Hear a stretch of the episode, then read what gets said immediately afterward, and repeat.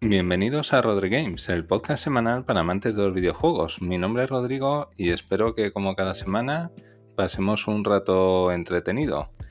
Eh, daros las gracias, como ya va siendo norma, de todos los comentarios que me vais dejando, sobre todo ahora últimamente por correo electrónico. Y, y nada, os animo a que sigáis así. Cualquier sugerencia, cualquier análisis que queráis que analice, pues cualquier juego que queráis que analice, pues bienvenido, bienvenida será. Así que nada, sin más dilación, paso a comentaros el programa de esta semana en el formato de restaurante. En primer lugar, eh, comienzo por los entrantes. Respecto a los entrantes, los lanzamientos destacados del 20 al 26 de junio. En concreto, el día 20 se publicó la Uncharted colección Legado de, Dragones, de Ladrones. Es un recopilatorio con las dos entregas más recientes de las famosas aventuras de Nathan Drake. Sin duda, una buena excusa para rejugarlos hasta que Naughty Dog publique una nueva entrega. Este título se ha lanzado para PlayStation 5 y PC. El día 21 se publicó Great Fest, título de conducción donde la regla es que no hay reglas. Disfruta de unas alocadas carreras donde puedes golpear a tus oponentes con tu coche hasta conseguir la victoria final. Este título se ha publicado para PlayStation 4, Xbox One, Nintendo Switch y PC. Igualmente, el día 21 se publicó el Fall Guys Ultimate Knockout, el juego de moda. Se trata de un frenético Battle Royale con plataformas en 3D. Si os gustaba el programa Humor Amarillo, este título os va a enamorar. Se ha lanzado para Xbox One, Xbox Series S y X y Nintendo Switch. Igualmente el día 21 se publicó el Shadowrun Trilogy, es una trilogía de títulos RPG con estética cyberpunk. Es una auténtica herejía si todavía no lo habéis jugado. Ir corriendo a vuestra tienda de videojuegos a comprarlo antes de que me enfade. Este título se publica para PlayStation 4, PlayStation 5, Xbox One, Xbox Series S y X y PC. El día 23 eh, se ha publicado el Blade Runner Ace Edition. Se trata de un remaster del título original de 1997 que ya os comenté en el anterior programa. Sin duda, se trata de una excelente oportunidad para volver a disfrutar de este gran videojuego con gráficos y controles mejorados. Este título se ha publicado para Nintendo Switch. Igualmente, el día 23 eh, ha salido a la venta el Sonic Origins, el imprescindible del mes. Se trata de un recopilatorio de las cuatro entregas originales de Sonic que hará las delicias de los pollaviejas que escucháis este programa. Se publica para PlayStation 4, PlayStation 5, Xbox One, Xbox Series S y X y Nintendo Switch. Igualmente, el día 24 se lanza el Fire Emblem Warriors Three Hopes. Es un título show de calidad incuestionable deberemos descubrir el destino de tres naciones distintas en una historia que se desarrolla en el mismo universo que Fire Emblem Three Houses. Se trata de un videojuego que conjuga de manera muy acertada partes de acción con partes de estrategia. Este título se publica para Nintendo Switch. Igualmente, el día 24 sale a la venta el Capcom Fighting Collection. Es la hora de las tortas, amiguetes. Capcom es una buena conocedora de nuestros gustos y nos trae un recopilatorio con títulos de las sagas Street Fighter y Stalker, así como el juego inédito Red Heart. Este recopilatorio sale a la venta para PlayStation 4, Xbox One, Nintendo Switch y PC. Y ya para finalizar, igualmente el día 24, sale a la venta Madison. Es un videojuego de acción y terror que hará las delicias de muchos de nosotros, entre los cuales me incluyo. Con nuestra cámara deberemos tomar fotografías para desentrañar la oscura trama que nos rodea, resolver puzzles y lo más importante, evitar que nos den matarile. Este título se lanza para PlayStation 4, PlayStation 5, Xbox Series S y X, Nintendo Switch y PC. Y ahora paso a comentaros las noticias breves. Empiezo en primer lugar con efemérides fin de curso. La primera de ellas hace referencia al Ghosts Goblins. Me río de la dificultad de los juegos de Front Software. Antes que vosotros, milenias de palo, hubo una generación como la mía que sudamos sangre para terminar algunos videojuegos de la época. El rey de los juegos cabrones fue sin duda este título. El pasado 13 de junio se cumple el 36 aniversario del lanzamiento en Japón para Nintendo, para la NES, como le llamaban los amiguetes. A partir de entonces muchos de nosotros empezamos a tener auténticas pesadillas. La siguiente efeméride hace relación al NBA Street. Showtime. No todo en la vida es NBA 2K. El pasado día 18 de este mes se cumple el 21 aniversario del lanzamiento en Estados Unidos para PlayStation 2 Partidos desenfadados con gráficos resultones fueron las señas de identidad de este videojuego. La siguiente efeméride hace relación a Juice, el hermano pobre de Need for Speed. El pasado 13 de junio se cumple el 17 aniversario del lanzamiento en América para PlayStation 2, Xbox y PC. Las posibilidades casi, casi infinitas de tuning de coches fue la seña de identidad de este irregular juego. La siguiente efeméride hace relación al Digimon World 10. Hay vida más allá de Pokémon. En concreto, os voy a hablar de una saga que, muchos, que a muchos os sonará chino mandarín. El pasado día 15 de este mes se cumple el 16 aniversario del lanzamiento en Japón para Nintendo DS. Deberemos criar, entrenar y dirigir una variedad casi limitada de estos entrañables bichitos. Ojo, más de 230. La siguiente efeméride hace relación a Galice Madness Returns, un videojuego diferente. El pasado 14 de junio se cumple el 11 aniversario del lanzamiento en América para PlayStation 3 y Xbox 360 de uno de los juegos más oscuros que he podido disfrutar en los últimos años. La historia nos sitúa una década después de la historia principal donde Alicia deberá reponerse del trauma de la muerte de su familia en un trágico incendio. Y la última efeméride hace relación a The Last of Us. Silencio, señorías, silencio, señorías. El pasado reciente del mundo de los videojuegos no podría comprenderse sin este título. El pasado 14 de este mes se cumple el noveno aniversario del lanzamiento de esta obra maestra para PlayStation 3. Cuando piensas en un título con una buena historia, unos personajes bien definidos, una jugabilidad deliciosa y un final que te marca, sin duda nos viene la imagen mental de este juego. Yo tengo en mi pila de pendientes jugar a la segunda parte que me regaló mi primo hace unos años. Lo siento, primo, sé que no me lo vas a perdonar jamás. la siguiente noticia es el gameplay del Forza Motorsport. Pintaza. En fechas recientes se ha publicado el primer gameplay de la próxima entrega de Forza Motorsport. Es una saga de calidad incuestionable, aunque también resulta curioso que desde el año 2017 no se haya publicado ningún nuevo título de esta saga. Solo nos queda esperar hasta primavera del próximo año para poder pisar el acelerador a fondo en Xbox One, Xbox Series S y X, así como PC. La siguiente noticia son las novedades de The Texan Chainsaw Massacre. Los juegos de terror son el nuevo mantra, Gun Interactive y Sumo Nottingham han anunciado recientemente el juego de terror asimétrico de Texas Chainsaw Massacre.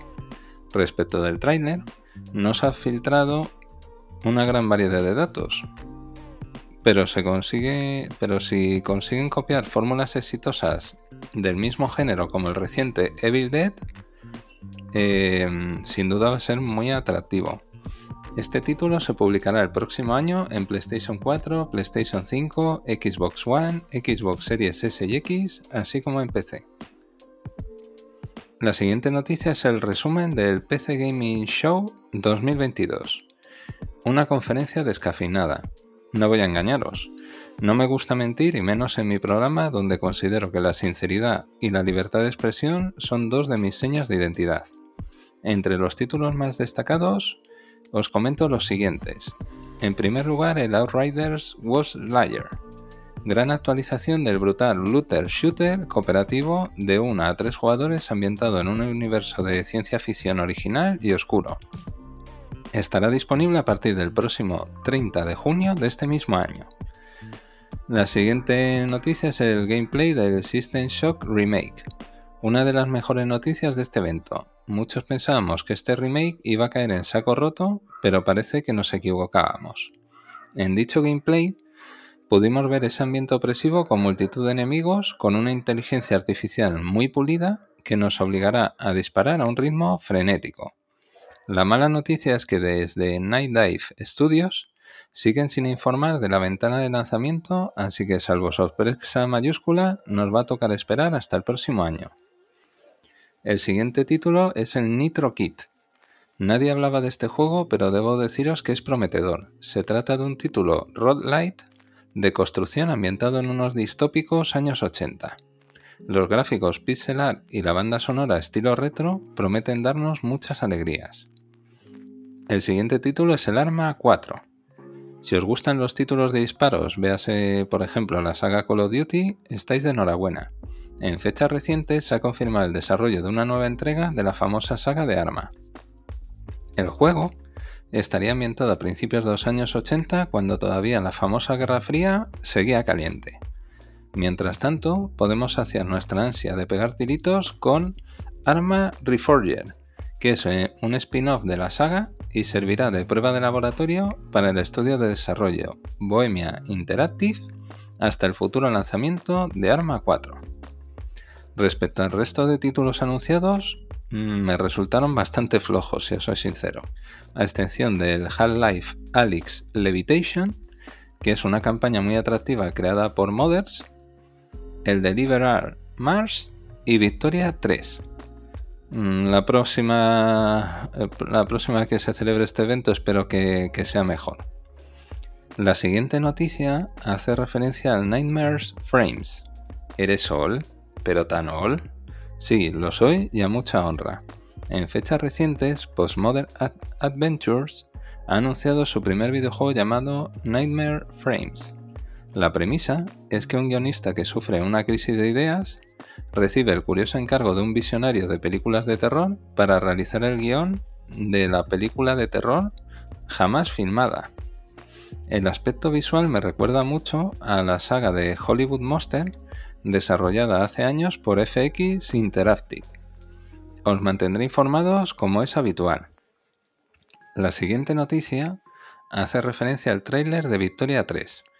Como ya os he comentado en la noticia previa del PC Gaming Show de este año, este juego me ha sorprendido gratamente. Después del lanzamiento de la anterior entrega ya por 2010, Paradox Parece que quiere retomar su sitio dentro del género de la estrategia y para ello prometen publicar dicho juego a lo largo de este mismo año. Las posibilidades del mismo parecen infinitas, por lo que todos aquellos que os guste este género, apuntadlo en vuestra agenda porque promete que vais a quedaros muchos fines de semana sin poder dormir. Y ahora paso a comentaros los platos principales. Respecto de los platos principales, comienzo por el resumen del Xbox Bethesda Showcase 2022. Así sí, así sí. Como ya os comenté en el programa anterior, estoy un poco cansado de tanto evento de relleno que solo presentan juegos que ya se han visto en ferias previas y donde el presentador tiene un ego que no cabe ni en una nave industrial. Es por ello que este showcase de Xbox Bethesda me ha dado un buen subidón. El pasado 12 de junio se celebró este evento y paso a detallaros los anuncios más relevantes. El primero de ellos fue el Redfall. Arkane Austin mostró un extenso gameplay de uno de los mejores juegos de todo el evento. El componente cooperativo jugará un papel fundamental en nuestra lucha encarnizada contra vampiros y otros seres del inframundo. La nota negativa es que no se confirmó la ventana concreta de lanzamiento de este título previsto en 2023. El siguiente anuncio fue el Hide on Life, el despiporre padre. No tenía este juego en el radar y me ha gustado bastante su propuesta jugable. Se trata de un adictivo shooter en primera persona de los creadores de Rick y Morty, por lo que nos encontraremos ante un videojuego alocado y sumamente divertido. Si ya estáis cansados de tanto shooter tradicional, no perdáis de vista esta original propuesta. El siguiente anuncio fue el Hollow Knight Silksong, Qué bueno volverte a ver, Hornet. Uno de los títulos más esperados por muchos jugones hizo su acto de presentación. Se pudo ver un extenso gameplay por parte de Team Sherry, donde el protagonista realizaba una gran variedad de movimientos y el diseño de los jefes finales pinta brutal. Este videojuego estará disponible en el mismo día de lanzamiento en Game Pass, aunque por desgracia tampoco se confirmó la fecha de lanzamiento. El siguiente anuncio fue el Diablo 4, otro de los bombazos de este evento. Blizzard va soltando pequeñas perlas de esta nueva entrega. Se presentó un nuevo tráiler centrado en una de las clases jugables, los nigromantes. La evolución gráfica es notable con respecto al anterior juego y las posibilidades jugables van a poner a prueba nuestra escasa vida social.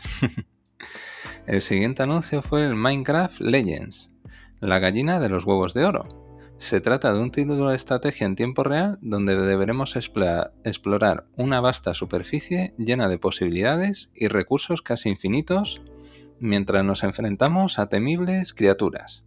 Si os gustan los, juegos previos, ir haciendo hueco en vuestra ocupada agenda para este título que se publica el próximo año. El siguiente anuncio fue ¡BOOM! Hideo Kojima y Xbox. Por fin se confirmó. Kojima Productions está trabajando en un nuevo título exclusivo de Xbox. Nadie sabe el título definitivo del mismo, aunque algunos medios apuntaban a que se llamaría Overdose, es decir, a traducir al cristiano, sobredosis. Ni tampoco hablaron sobre la trama, pero sin duda va a ser un soplo de aire fresco en este mundo repleto de refritos en forma de remakes y remasters. El siguiente anuncio fue el Starfield. Ya sabéis que lo bueno se hace esperar, y Xbox se reservó todo el arsenal para, el final del evento. 15 minutazos amigos, 15 minutazos, donde pudieron verse los primeros detalles del próximo RPG de los creadores de Skyrim y Fallout. Os mentiría si os dijese que no me da mucha envidia este título exclusivo, así que no lo haré. Te odio, Phil Spencer. Y hasta aquí puedo contaros sobre este evento. Sin duda, el final de este año, así como el próximo, prometen grandes alegrías para los flamantes poseedores de una consola Next Gen del gigante de Redmond.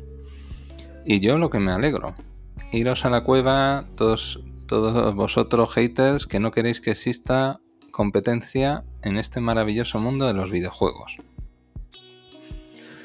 El, el, siguiente plato principal son las novedades del Final Fantasy VII Remake Parte 2.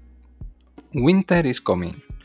Square Enix ha puesto la guinda al pastel informando en el pasado evento del 25 aniversario de Final Fantasy VII que podremos disfrutar de este nuevo capítulo autoconclusivo este mismo invierno.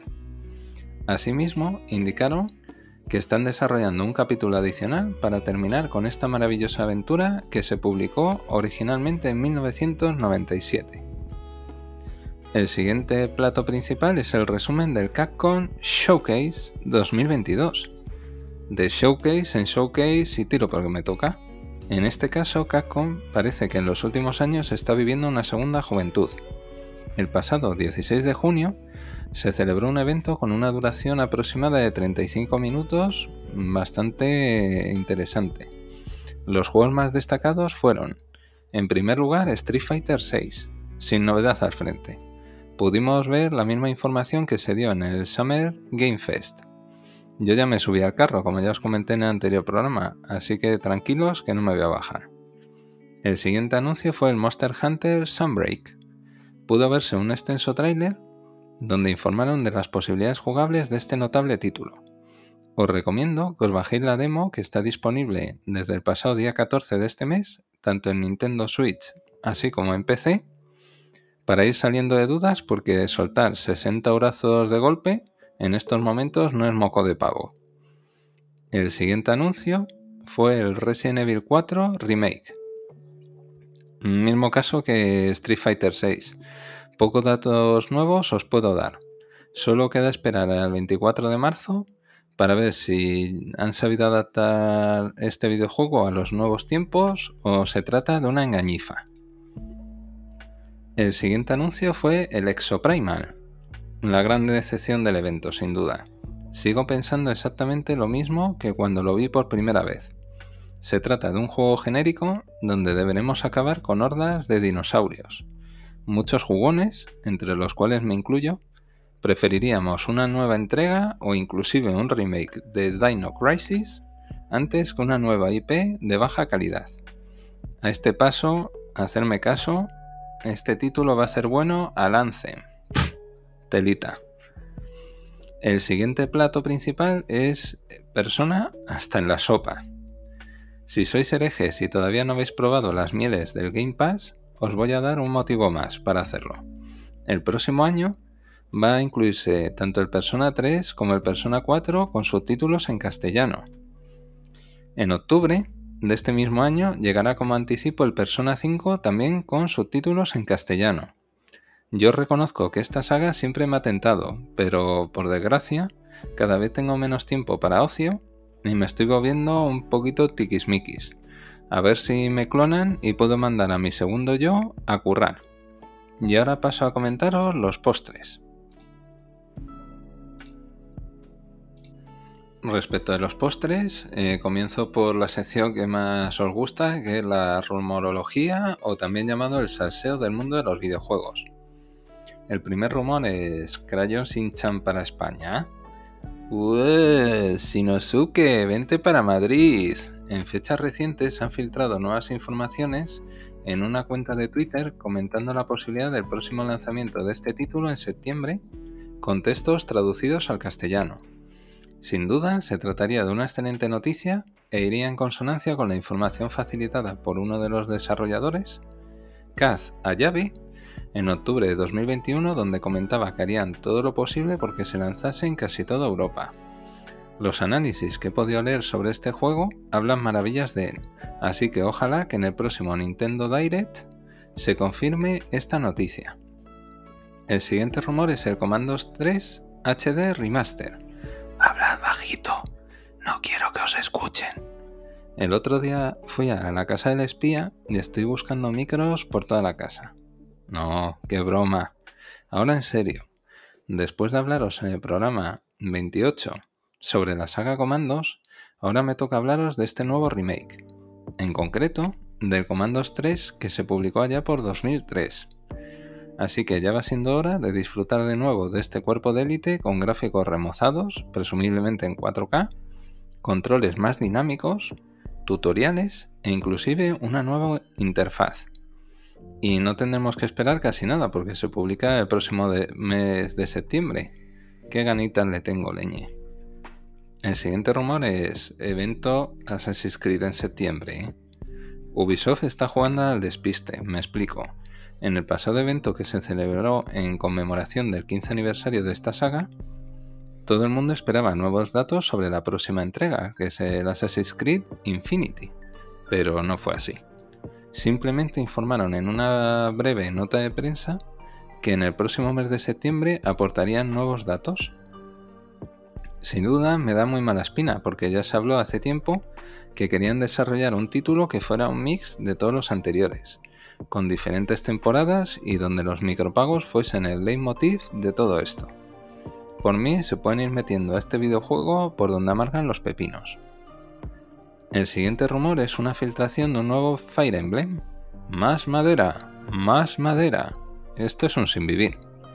Si en el programa de la semana pasada os hablé del lanzamiento de una nueva entrega, parece ser que me he quedado muy corto, en fechas recientes han filtrado nuevas imágenes de un nuevo juego de dicha saga que supuestamente han sido publicadas por la empresa de localización china encargada de localizarlo a dicho idioma.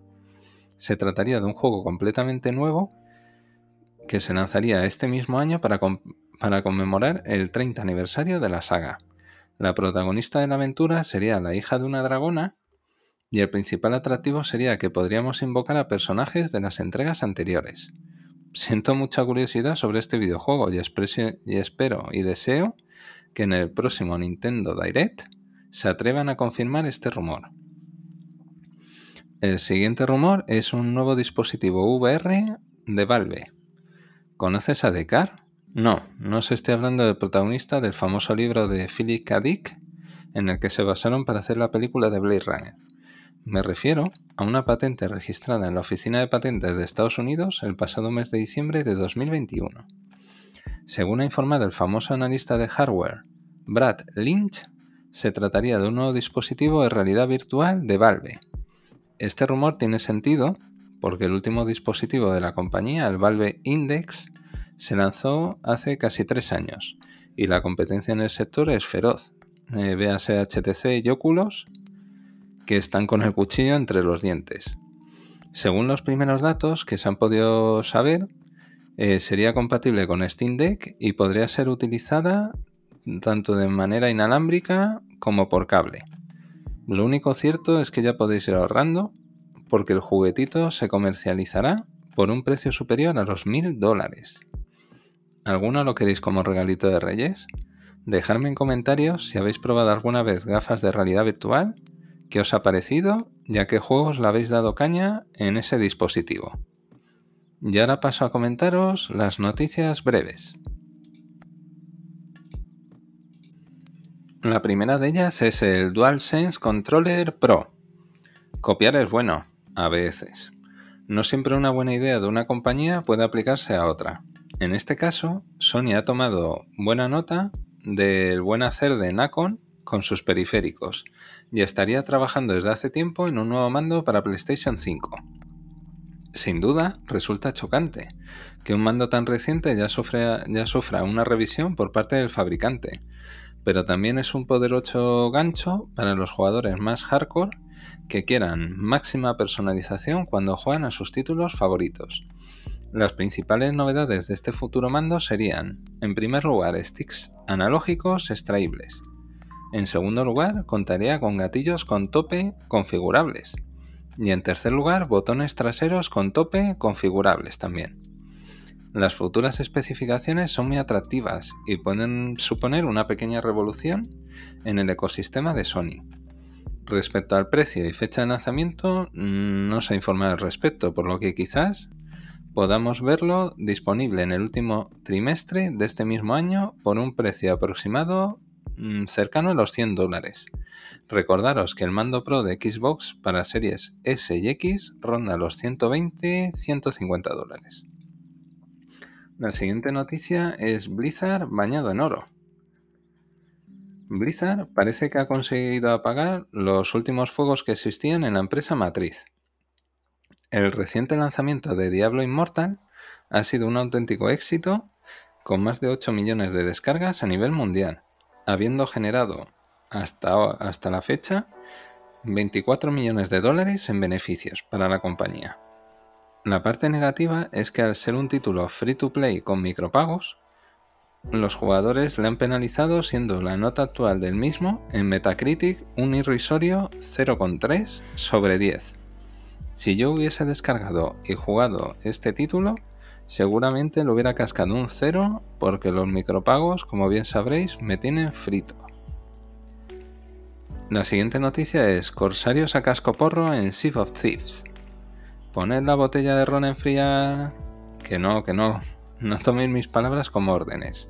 El famoso juego Sea of Thieves no para de acumular premios honoríficos a punto que comience su séptima temporada en el próximo mes de julio. Este último premio se refiere a que 30 millones de jugadores ya han surcado sus mares virtuales. Esto supone un crecimiento de dicha base de jugadores mm, superior a los 5 millones con respecto a los datos de octubre de 2021. Sin duda, los directivos de Rare se estarán frotando las manos ahora mismo. La siguiente noticia es los primeros detalles del ID Xbox. De demos vive el jugón.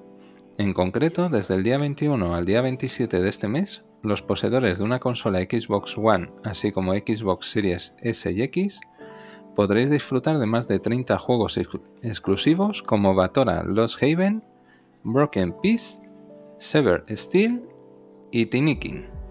La verdad es que es una excelente iniciativa y ojalá Sony tome buena nota de esto.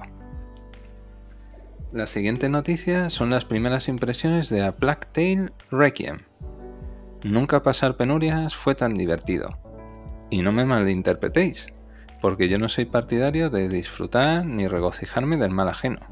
Me refiero, es que eh, la noticia a la que me refiero es que en diferentes medios especializados han publicado recientemente las primeras impresiones respecto a este juego. Y han sido muy buenas, por cierto. Respecto a los personajes, indican que se ha mejorado el diseño dotándoles de más empaque, parecen más mayores, entornos más definidos con climatología dinámica, mejoras en la jugabilidad y en resumen, una mayor calidad de todos los componentes de esta nueva entrega.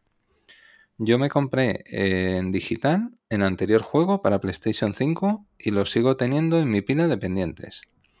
Pero voy a haceros aquí una promesa. Prometo hincarle el diente en cuanto termine el Marvel's Spider-Man Miles Morales. Por favor, no me tiréis ninguna piedra, ¿vale? La siguiente noticia es la duración del Starfield. Hay juegos que deberían aportar cientos de horas de juego. Y este título promete saciar nuestras ansias sin lugar a dudas. En fechas recientes, el director creativo Todd Howard ha sido entrevistado por el medio IGN y ha informado que completar la historia principal del juego nos llevará entre 20 a 30 horas. Este nuevo dato solo me reafirma en mi idea que este título va a ser el GOTI de 2023. Apuntarlo en la agenda y el próximo año me decís si he acertado o la he jodido. La siguiente noticia es el anuncio de Dragon's Dogma 2. ¡Boom! La primera en la frente. Capcom nos ha vuelto a dar la alegría del día, ya confirma el desarrollo de esta esperada secuela que se va a publicar un poquito de tarde, solo 10 años de nada desde el primer Dragon's Dogma. El famoso insider Aesthetic Gamer ha afirmado que el juego se mm, utilizará el Resident Evil Engine, por lo que estoy por apostarme casi con un 100% de fiabilidad, que solo podremos jugarlo en las consolas de nueva generación, así como en PC. Y la última noticia hace referencia al Steam Deck 2 en desarrollo. Todavía no me lo he comprado y ya han salido a publicar las posibles especificaciones del nuevo modelo Steam Deck. Esto es la hostia, la verdad. Entre las principales características del nuevo juguetito destacaría 1024 String Processors. Em, sería el doble de núcleo respecto al SOC original, que mejoraría notablemente la potencia gráfica. En segundo lugar, una memoria RAM LP DDR5 6400 MHz que aumentaría la potencia del dispositivo alrededor de un 16%. Y la tercera característica, quizás la más importante, que contaría con una microarquitectura AMD Zen 4, que promete ofrecer una mejora general del rendimiento de dicho dispositivo de hasta un 35%. Todo esto suena muy bien sobre el papel, pero luego tiene que plasmarse en cosas tangibles. Y si las ventas del dispositivo original entran dentro de los parámetros esperados por Valve, mm, este nuevo aparatito eh, lo podríamos ver a principios de 2025, como pronto. Como dato aproximado de ventas, deciros que en julio del año pasado se filtraron las reservas de Steam Deck en Norteamérica, Reino Unido y Europa.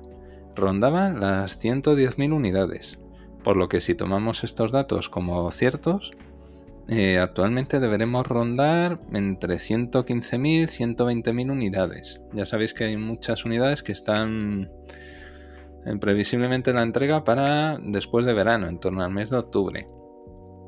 Y nada, desde aquí daros las gracias por haberme escuchado otro programa más. Ya llevo un poquito más de seis meses con vosotros. Espero que mm, que os esté gustando lo que hago, porque sin duda es una, es una de las cosas que más mi ilusión me hace. Ya sabéis que el tema de los videojuegos llevo jugando más de 30 años y es una de las cosas que más me divierten, no me cansan, me permiten desconectar del día a día.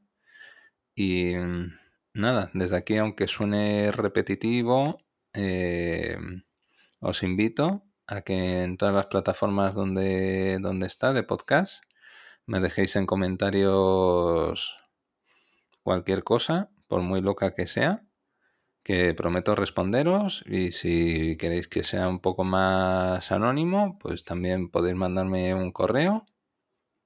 ¿De acuerdo? Os aparece en la cajita de descripción y prometo contestaros lo antes posible. Así que nada, eh, Desearos que tengáis un fin de semana muy bueno. Eh, recordad llevar un paraguas a mano, porque parece ser que va, a ser un fin de semana más primaveral que veraniego. Y lo dicho, darle caña a todos los juegos que tengáis en la pila, dependientes, porque no se merecen ese fin. Así que que tengáis buen fin de semana. Besos y abrazos. Hasta pronto.